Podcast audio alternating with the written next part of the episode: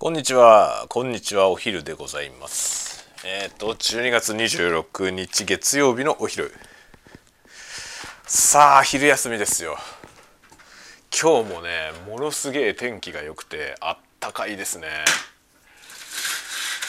かなり日差しが強くて、雪が溶ける感じですね。今年あったかいね。今年はね、雪の量は、それなりに結構降りましたけど、あったかい。気温がすごい高いですね。なんか去年に比べてだいぶ気温高い気がする。なんかこれがね、気温が高いせいでよりあれなんですよ、道路がひどいことになるのでね。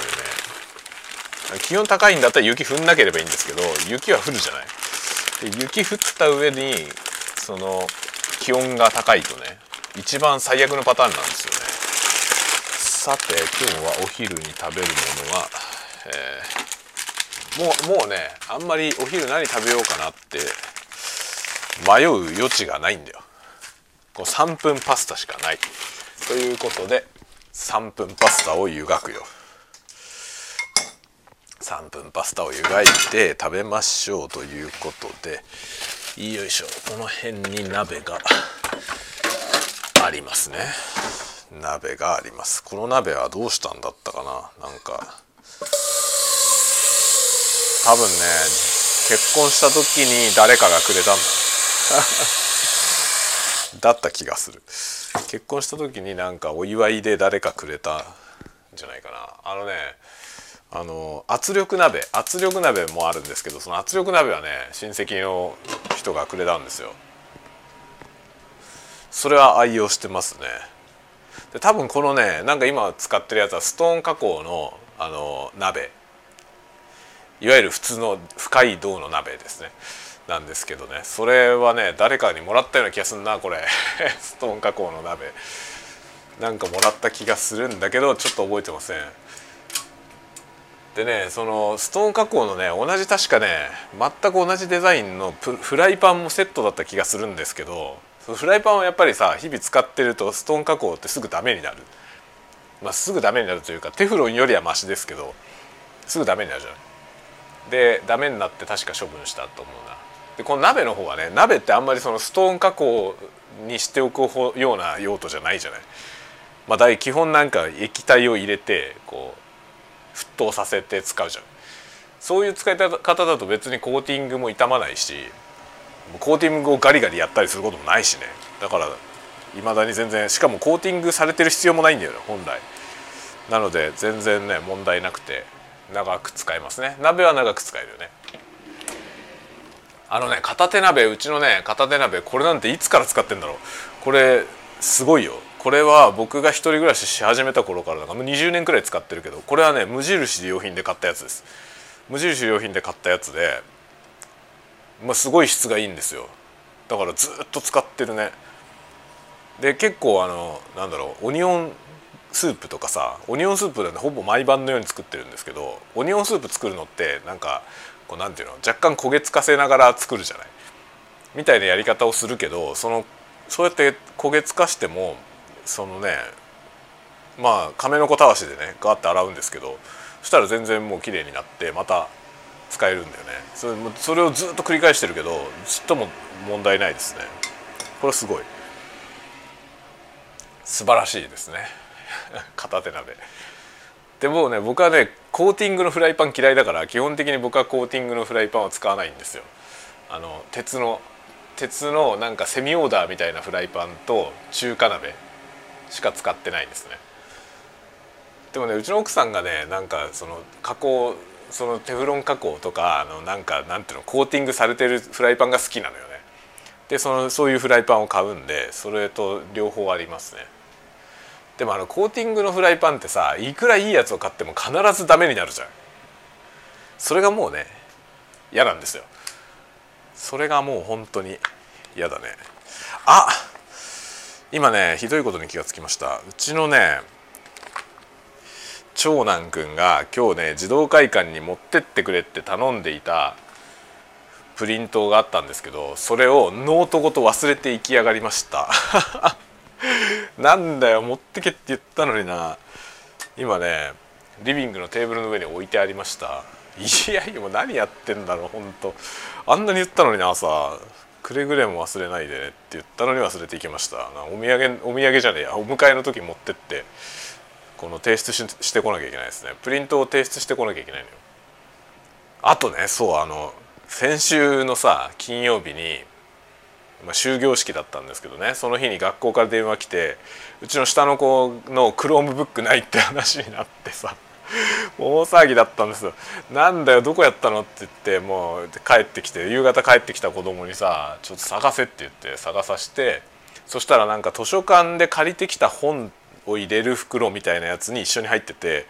まあ事なきを得たんですよ。見つけたんですよね。なのでちゃんと充電して今日学校に返しに行ってきました。もうね、本当に大変だよ。物がなくなるんだよ。子供たちはすぐ物をなくします。本当に大変ですね。そういうのの管理がちゃんとしてる子だったらだいぶ楽なんだけどなって思いますね。うちの子は全然そうじゃないからね、本当に大変です。いろんなものなくなる。特にね、大事なものがなくなりますね。で、学校から電話来るんだよ。しょっちゅう電話来ますよ、学校からなんか今日までに提出してほしいって言って出したやつが来ないんですけどみたいなこと言われて、そんなプリント見てもないみたいなさ、何ですかそれみたいな、そういうことが多々あるのよね。本当に大変。うちの子は特にそうなのかな。なんかちょっとよそんちの子がよく どういう風になってるかよく分かんないからね、分かんないんですけど、うちの子に限ってこういうことなのかなほんとね、そういうことが満載ですね。子育ては大変ですね。でも PTA なくなっちゃったから、他の学年の親御さんとの交流とか一切なくなっちゃったんですよね。あれ結構ね助かってたんですけどね。特にその先輩のお母さん方とね話ができるのはすごい良かったんですよね。でうちの子が1年生の時に僕は PTA の役員をやって、役員というか役員だな、まあ、役員の端くれみたいなのやったんですよね。でその時に4年生 の男の子のお母さんがいて、その子はさらに上にお兄ちゃんがいて、お兄ちゃんは中学生とかいう感じで、だから男の子兄弟のママの先輩なわけですよ。それでいろいろ話聞いた時に面白かったんだよね。いろいろ4年生になったら急にいろんなことができるようになりますよって教えてくれて、それまではめっちゃ大変ですって言われてですよねみたいな感じで、うちもね男の子が2人だからもうしっちゃかめっちゃかだったけど、上の子が4年生になったら確かにいろんなことできるようになって、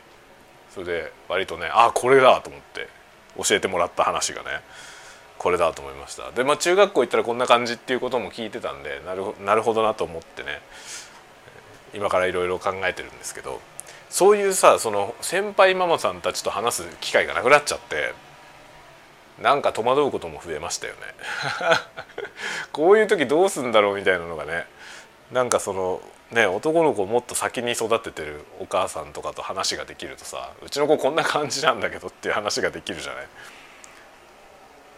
こういうことありましたみたいなさ、そういう時どうしましたみたいなこと聞きたいけどね、なかなかそういう機会が今ないんですよ。そういうなんていうの、そういうのってさ余計な話じゃない、雑談でしょ。そう、雑談をする機会がないんですよね。だから PTA もなんか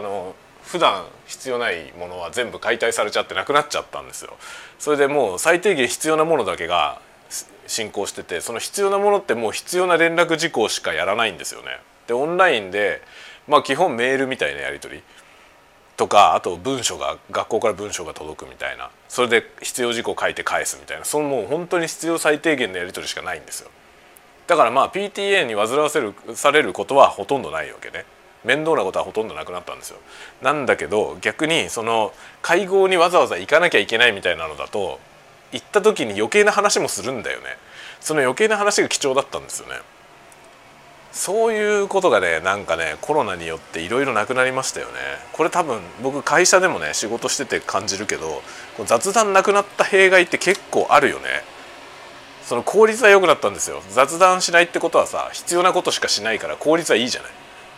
だけどその必要なことだけして効率が良きゃいいってもんじゃないよねってことがちょっと分かってきたよね。だ僕は昔からなんか雑談を割と大事にするタイプなんですけど、てか雑談好きなんだよこんな雑談コンテンツやってるぐらいだからね、雑談好きなんですよ。でもちろんね、こうやって一人で喋るよりも他の人とさ雑談する方が楽しいじゃないか。そういうの好きなんですけど、ほんとねコロナ禍によって雑談がなくなったんだよな。このでもね結構いろんな他の会社の人と話しててもこの雑談なくなった問題を問題視してる人はいるよね。僕だけじゃないですよ。他の人でもなんかねやっぱ 雑談なくなってどうしてますって聞かれたこともある。いやどうしようもないよねっていう話をして、雑談ってさ、だってじゃあ今から雑談をしましょうっつって雑談するものじゃないじゃない。だからオンラインで雑談するのって難しいんだよね。オンラインでさなんかこう会話しようと思ったらスケジュールを組まなきゃいけないじゃん。こう何時からやりますよみたいな。そうするとミーティングになっちゃうんだよね。雑談しましょうねと思ってもさ、雑談で雑談しましょうねっつって雑談するわけじゃないからね。それが難しいのよね。それで雑談なくなっちゃった問題は結構あって、他の会社の人も言ってた。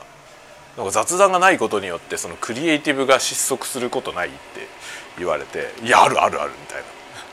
な、あるよねって話になってめっちゃ盛り上がりましたね。でこのね雑談がなくなったことによる弊害を感じてる人って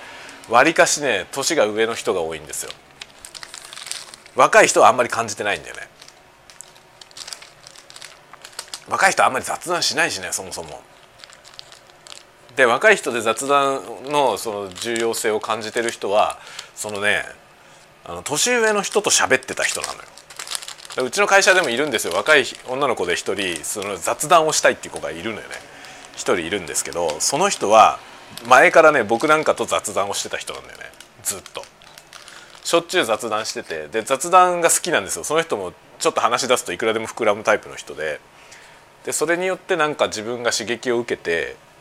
こう自分のクリエイティブにねこ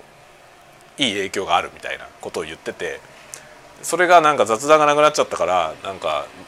自分の中で全部完結しててあんまり良くない感じがするって言っててさ、まあそうだよねって。でもそういう感覚の人若い人にあんまりいないよねって話もしてね。若い人結構ねもともと自分の中で完結してる人が多いんですよね、最近の人は特に。雑談によって何かが刺激されてこう前進するみたいな、そういうことをあんまり経験してきてない人が多いんですよ、そもそも。だからなんか自分の中で完結してる方が自分がコントロールしやすいじゃない。だからその方がストレスがないっていう人は若い人には増えてる気がしますね、感覚的にね。僕は自分が若い人じゃないからもはや自分の若い人の感覚は分かんないんだけど、そういう人が増えてる気はする。僕はね、若い頃にさバンドをやってたから、バンドっていうのはさ本当になんか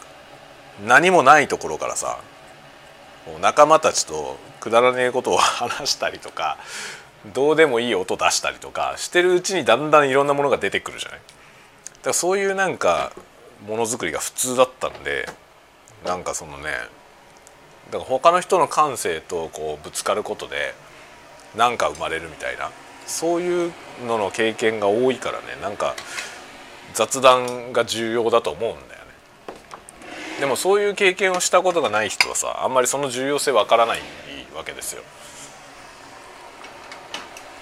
自分でコントロールしたい人は多いよね。自分でそのなんていうのかな、自分が全部コントロールできる状態になってることに安心する人がすごく増えてるような気がしてて、結構ねこの安心っていうのはキーワードだと思うんですよ。今の重要なワードだと思って、その特に僕らぐらいの世代、僕らは40代ぐらいですけど、そのね僕らぐらいの世代で若い人のその考えてることとか気持ちが分かんない人はね安心っていうキーワードを気にしてみるといいと思う。安心が重要なんですよ。とにかく安心が重要な人が増えてて、それで全部説明がつくんですよね。だから結局そのアンコントローラブルなものっていうのは安心から遠いじゃない。だけどそこにさその意外性が面白いじゃない。で特にクリエイティブの分野ってさその意外性って大事なんですよね。意外なもの出てこないとつまんないじゃない。だから結局全てコントローラブルな状態っていうのは安心かもしれないけど新しさが何にもないんですよね。新しさっていうのはさ不安の要素だから、やったことないことって不安だし、で過去に事例がないものっていうのはさ、もうアドベンチャーなわけじゃないそれってうまくいくのっていうのが分かんないから、未知数だからね。その未知数が多ければ多いほど面白いんだけど、未知数が多ければ多いほど不安要素も多いんだよね。でその不安を避けたがる人が多いから、無難なところがいいってなっちゃうのよ。で結構その無難なところに落ち着いておきたい人たちが増えてて今。それによってね、その行き違いが生じるのよね。わからないっていう事態が生じる。だから当然こっちを選ぶよねっていう選択が当然じゃなくなってる。でそのことによってさ、僕らの世代はってなるわけ今の若い人わかんねえなってなるんだけど、そこにね重要なキーワードはね、安心なんだと思うんですよね。安心を一番ファーストプライオリティにして選択を考えるとね、あ、なるほど、こっちの選択肢を選ぶのはわかるなって思うのよね。みんな安心が欲しいんですよ。アドベンチャーはあまり欲してる人は少ないのよね。だからさ、今やね、エンターテインメントコンテンツにすらアドベンチャー求められてないんですよ。これもさ、そのって思われるけどね、僕はねエンタメを作る側の仕事をしていてそう感じるんですよね。今エンタメに冒険は求められてないのよ。で冒険、もちろん冒険のエンタメはいっぱいあるんですよ。その展開が読めないようなエンタメね、あるんだけど、じゃあ若い人たちはそれをどうやって解決するのかというとね、事前にレビューを読むんですよ。見に行く前にレビューを見る。例えば映画ね、新しい映画が公開されたって言ったら、僕らの感覚としてはさ、映画見るまではレビューとか読みたくないじゃん。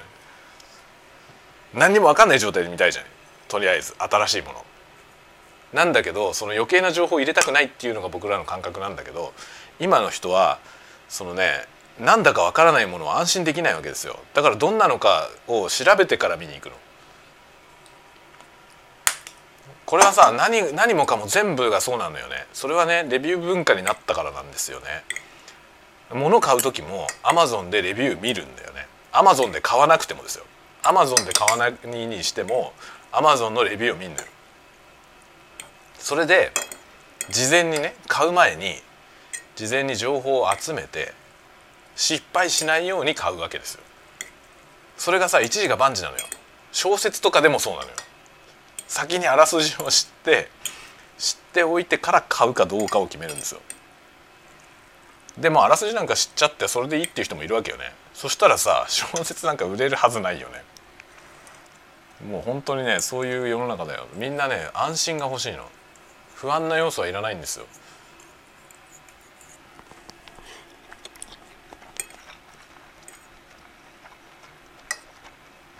だから音楽はいきなりサビであってほしいし、前奏とかいらないわけよね。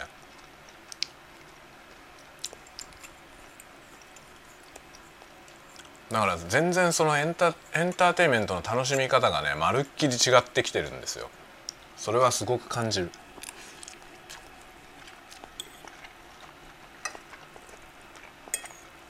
だからそれに対してどういうふうにものづくりをアプローチしていくのかっていうのは本当によく考えなきゃいけないよね、作る側としてはね。 YouTube なんかは本当にその本題だけが重要なんだよね。だから1本の動画が何十分もあっても見ないんだよ、どうせ。だけどさ、それじゃ面白くないじゃないと思うんだよね。僕は作り手としてなんかそこは面白くないと思うんですよね。いや、そういうのしか見られないから、もう本題だけで10分でバッと終わればいいんですよって言われてもさ、そういうコンテンツじゃないものを作りたいなと思うんだよね。まあそれによって数字が伸びないとしてもね。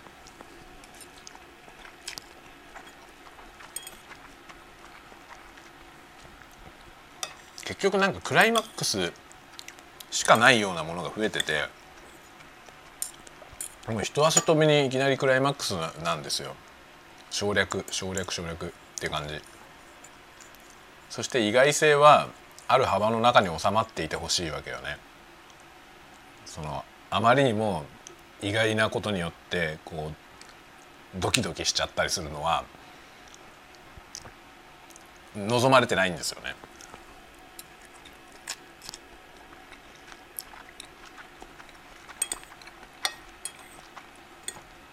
なんかそれはどうかなって思うけどね。僕はつまんねえなと思うけど、今の人はそうなんだよ。音楽で前奏が長かったら聴いてもらえないんですよ。ギターソロとかもいらないしっていう、そういう時代なんだよね。っていうことをね、この間僕ねドリームシアターのさ、ドリームシアターってバンドがあるんだけど、ドリームシアターのプルミーアンダーっていうね、セカンドアルバムかな、あれイメージズ&ワーズっていうアルバムの1曲目に入ってる曲があるんですけど、1曲目なんだよ。アルバムの1曲目だからオープニングじゃない。でプルミーアンダーって曲なんですけど、もうね前奏が1分以上あるの前奏1分以上あって、この間久しぶりにそれを Spotify で聴いて、やっぱりかっこいいなと思って聴いてたんですよね。で1分過ぎくらいかな、1分半ぐらいかな経った頃に歌が入ってくるんですよ。だからさ、なんかもう歌のある曲だと思って聴いてないわけよねあ、歌あったんだみたいな。1分半ぐらい演奏した後にね、急に歌が入ってくるんだよな。全体ではね 7分弱ぐらいある曲ですね。長い曲です。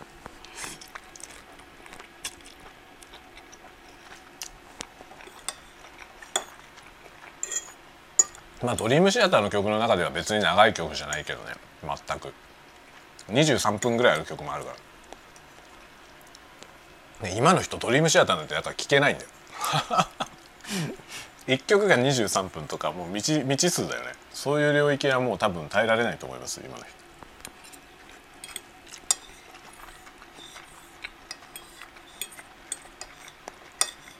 とにかくハイライトだからね。だからプレイリストなんですよ、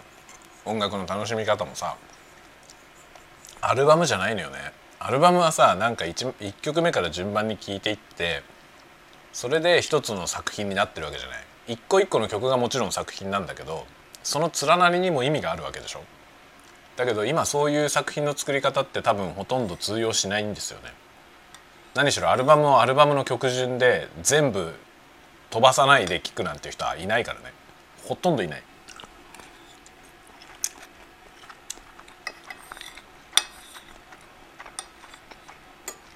映画を早送りする時代だからね。アルバムをノンストップでずっと聴く人なんていないよね。しかもそのさドリームシアターのチェンジオブシーズンズみたいに20分もあるような曲入っててさ、そんなもん誰も聴かないよね、今ね。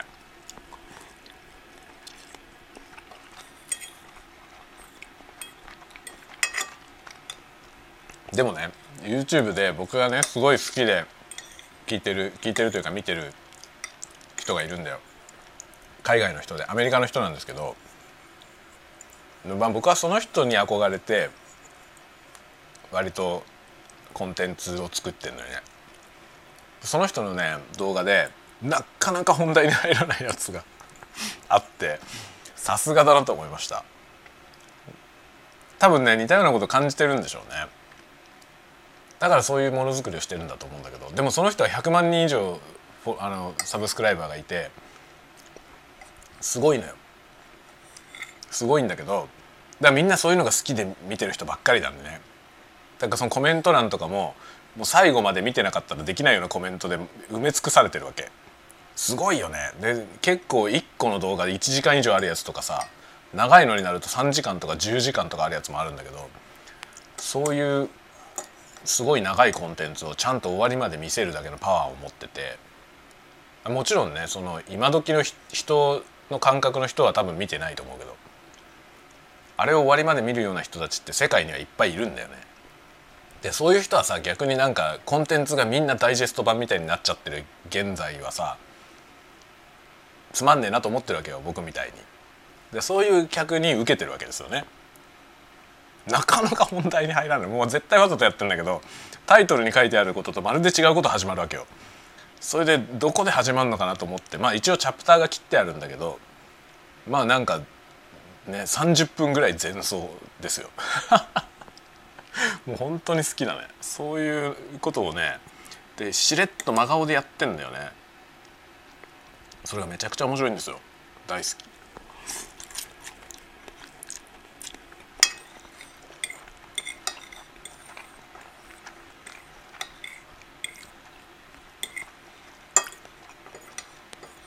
ああいう領域に行きたいけどね、なかなか難しいですね。だから本当にね、ニッチなところに向けてものづくりをやっていこうと思ったらというか、僕は思ってるんですけど、ニッチなところに向けてものづくりするんだったら、やっぱりね、ターゲットを世界に向けないとダメですよね。日本だけでやってても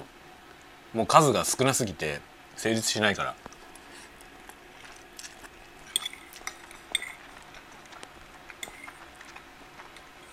ワールドワイドに目を向ければ、そんなにまだまだね、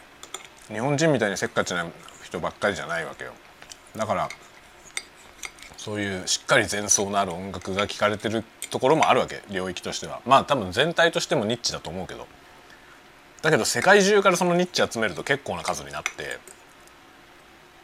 ちゃんとね成立すると思うんですよね。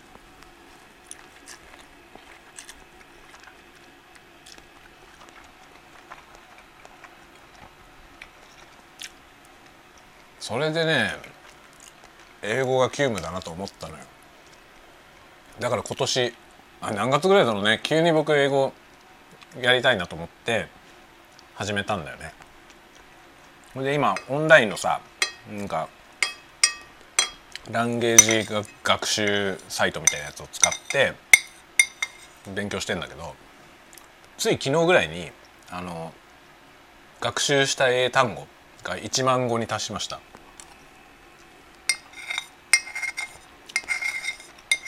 結構頑張ってやってますよ。ちょっとね、少しずつ英語のコンテンツ作っていこうと思って。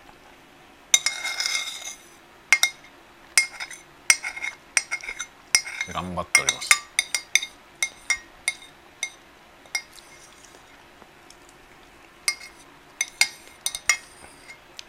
なんかディックの言語版も買ったからね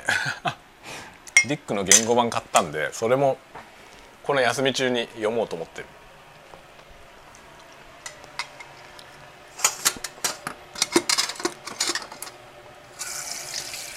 さすがにね、小説作品はね、まだね、辞書引かないと分かんないワードがあるね。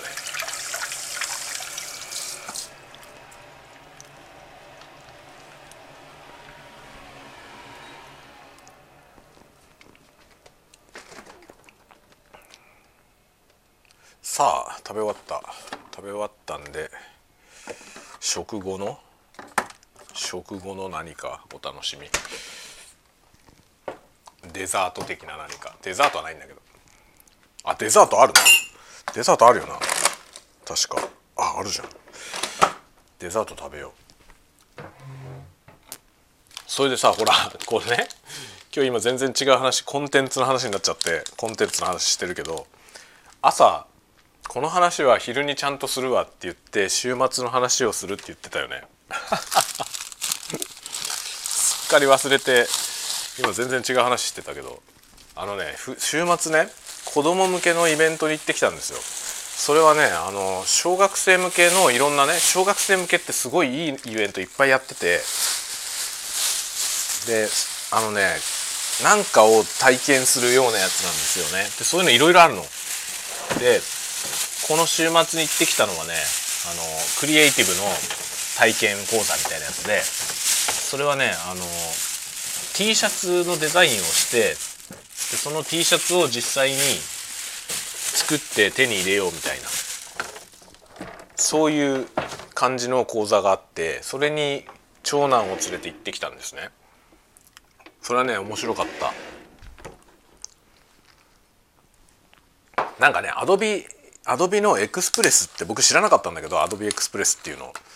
なんかアドビエクスプレスっていうのがあって、でそれは何なのかというとね、なんて言えばいいだろうな、なんかさ、アドビじゃないサービスでカンバっていうね、カンバスのカンバっていうサービスがあるんですよね。それはなんていうのかな、サムネイル画像みたいなやつを簡単に作れるサイトあるんですよね。そういうなんかオンラインアプリみたいなやつで、 Adobe の Express ってやつはまさにそれと全く同じもので、それの Adobe 版のやつだったんだよね。でほんとそっくりなのよ。Adobe もえげつねえなと思うんだけど、その Adobe はさ、まあ要するにそういうデザインの分野ではさ、王者なわけじゃない。最強でしょ、最大手ですよね。そこがさ、そのカンバっていうサービスはさ、多分小さいサービスだと思うんですよ。まだ出てきてばっかりというかね。でなんかノートにドッキングしてんだよね、カンバのサービスが。それで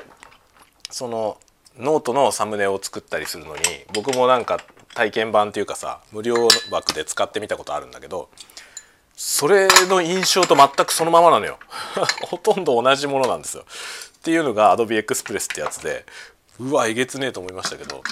それをね使ってその T シャツのレイアウトデザインを作ろうっていう、そういうやつだった。だから絵が描けなくても T シャツデザインができるよみたいな感じのやつで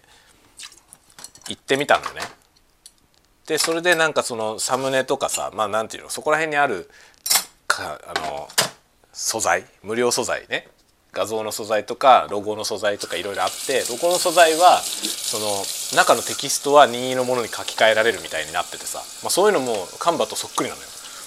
でそういう感じのサービスになってて、Adobeの Express ってやつでね。でそのアカウント一つ貸し出ししてくれて、で子どもたちはその現場でね、行った現場でそれにログインしてさ、サービス使うわけですよ。で現地ではね、なんか仮のそのやり方を教えてくれて、とりあえずなんかデザインを作ってみましょうって言って、でもこれは本番じゃなくて今はね練習で作ってみますとか言って、でそれを踏まえて家帰ってからその同じアカウントにログインして、で T シャツのデザインはお家でやってくださいっていうわけ。やり方を教えるから。でそのお家で作ったやつでそのね、完成っていう名前をつけて保存してくれっていうわけで、その完成って名前がついて保存されてるやつを T シャツにして送ってくれるんですよね、うちにっていうような話だったのよ。それでそれに行ってきて、で現地で作ったデザインはキーホルダーにしてくれたんですよね。いいでしょ、とてもいいでしょ。もちろん金払うんだけどね。そういう感じのイベントで行ってきて、でまあ子供と一緒にさやって、絵が描けなくても作れるとか言っていろいろね素材を並べて、まあ、うちの子なかなかいい感じのものを作って、でそれをキーホルダーにしてもらったんだけど、で家帰ってきてね、さあ T シャツのデザインどうするっていう話をしてたら、自分で紙に描いた絵をね、これを T シャツにしたいなっていうわけ。なるほどと思って、で結局ねそれを、まあ、スキャンしてさ、うちでスキャンして、でそれをクリスタでね、クリップスタジオでなぞって描いてさ、それでまあなんか色塗ったりとかして、その線画で紙に描いたなんかね、ほんとメモ紙の裏みたいなやつにめちゃくちゃいい感じのね、なんかタチの悪い顔をしたペンギンの絵を描いてたのよ、うちの子が。でそのキャラはものすごい良かったんで、このキャラいいねって話をしててね、そしたらこれを T シャツにしたいなって言うから、あいいねって言って、でまあクリスタで色塗って、その画像をその Adobe Express にアップロードしてさ、でレイアウトして、で完成にしたんですよね。だから現地で作ってたやつとまるっきり関係ないものが出来上がった。あれ多分向こうの人が全然想定してない内容だと思うけど、みんな多分その現地で作ったやつをブラッシュアップして T シャツにすると思うんだよね。でそれが基本なはずなんですよ。なんだけどうちの子は全然違うことをやって、なんかそれがいいって言っ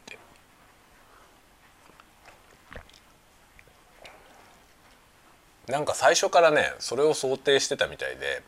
T シャツの色とか選んでくださいって言われた時も、その最初からねそのペンギンをそこに載せることを想定して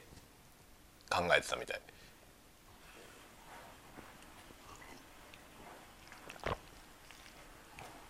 というね、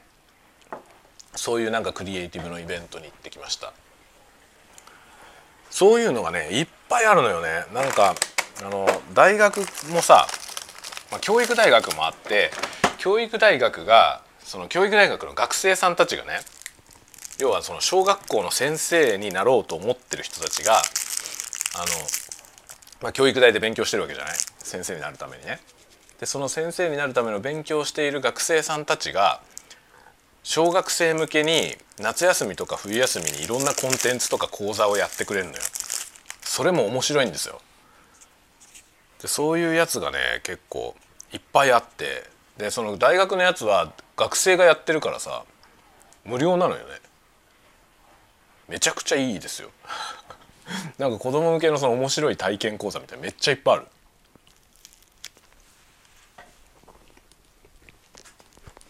ちょっと日が当たりすぎてすごいな。カーテン閉めよ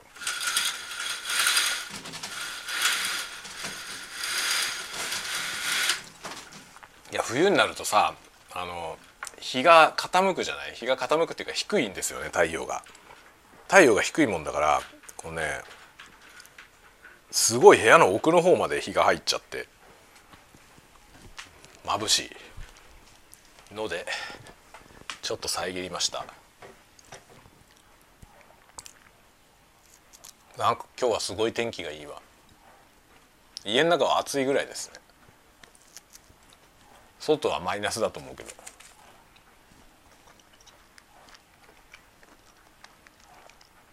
まあそんな感じのね、24日の日にそれをやってきたんですよね。楽しかったですよ。朝からね、朝一で行って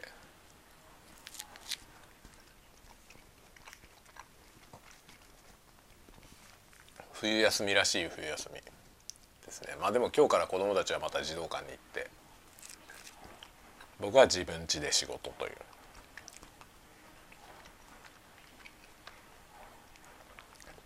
まあ朝から普通に仕事しております。あとは模様替え大作戦だね。今ねアイスモナカ食べてる。これはモナ王の箱入りのやつ。モナ王ってさアイスモナカのやつあるじゃない。あれの箱入りのやつ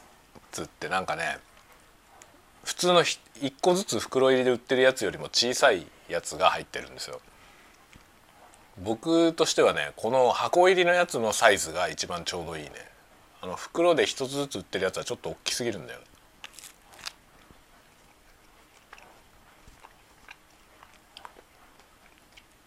でこの間うち買ってたハーシーズのこうモナカのちっちゃいやつ、箱にいっぱい入ってるやつがあるんですけど、それはね箱入りのやつはちょっとちっちゃすぎるのね。今度ねこれが一番手頃だな、モナ王の箱入り。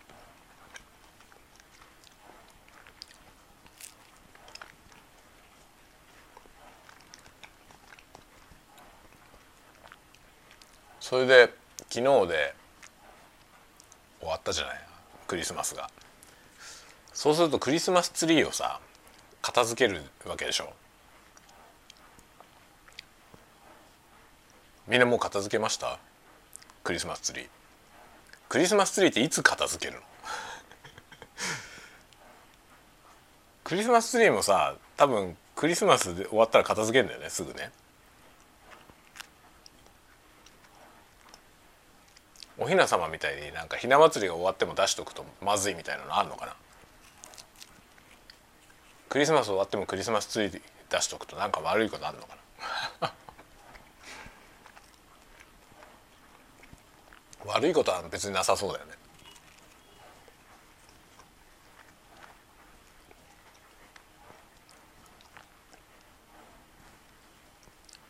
そうなんだよね。そのクリスマスツリーを片付けなきゃいけないのと、クリスマスツリーを片付けると今度はさ正月の飾りを出すじゃん。まだ鏡餅とか買ってないわ。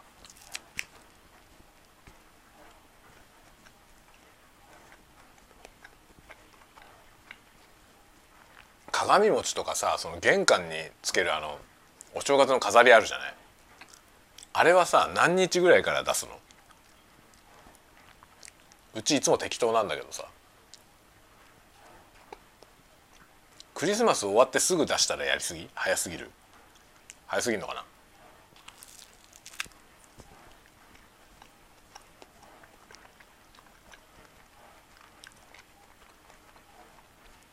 早すぎるんだろうね、きっとね。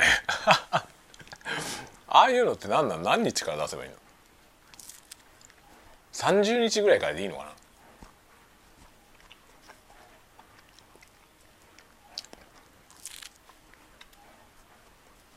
なんかいまいち分かんないんですよね、その辺が。クリスマスからその正月までの間の、ここはさ本当に一瞬にして終わっちゃうし、あっという間なんだよな年末。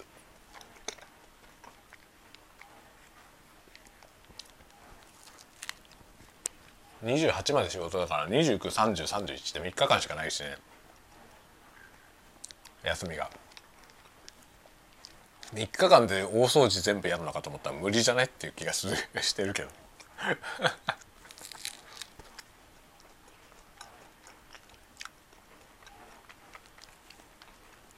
なんか前はさ年末にね奥さんも休みだったから一緒になんかこう大掃除をするぞみたいなんで1日がかりで大掃除してたんですよ。だけど今ねうちの奥さんが年末年始とか全然関係ない仕事をしてんだよね。だから30まで仕事なのよ。で31、1日、2日だけ休みで3日からまた仕事だっつってた。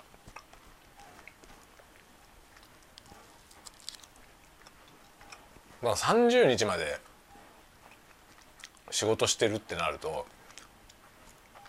大掃除は僕が全部やることになるよね。だから29、30で僕は一人でやんなきゃいけない。しかも子供がいるんだよ。無理だよな。子供いたら無理だよな。子供が手伝ってくれるんだったらいいんだけどね。多分子供は手伝ってくれるどころか単なる邪魔をする存在だと思う。そうするとね終わんないだよね。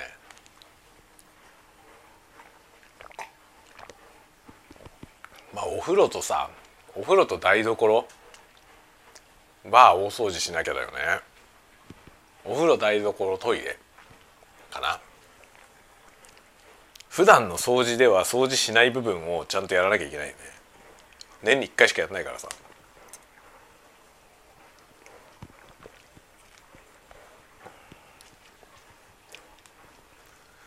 悪夢だな。換気扇とかが悪夢なんだよね。ちょっとうんざりする話ですね。大掃除これを全部一人でやるのかと思うと地獄の沙汰ですね。まあ頑張ってやりますわっていうかね、あれなんだよ、自分の部屋もさいろいろねやらなきゃいけないんだよね。今まだなんだっけ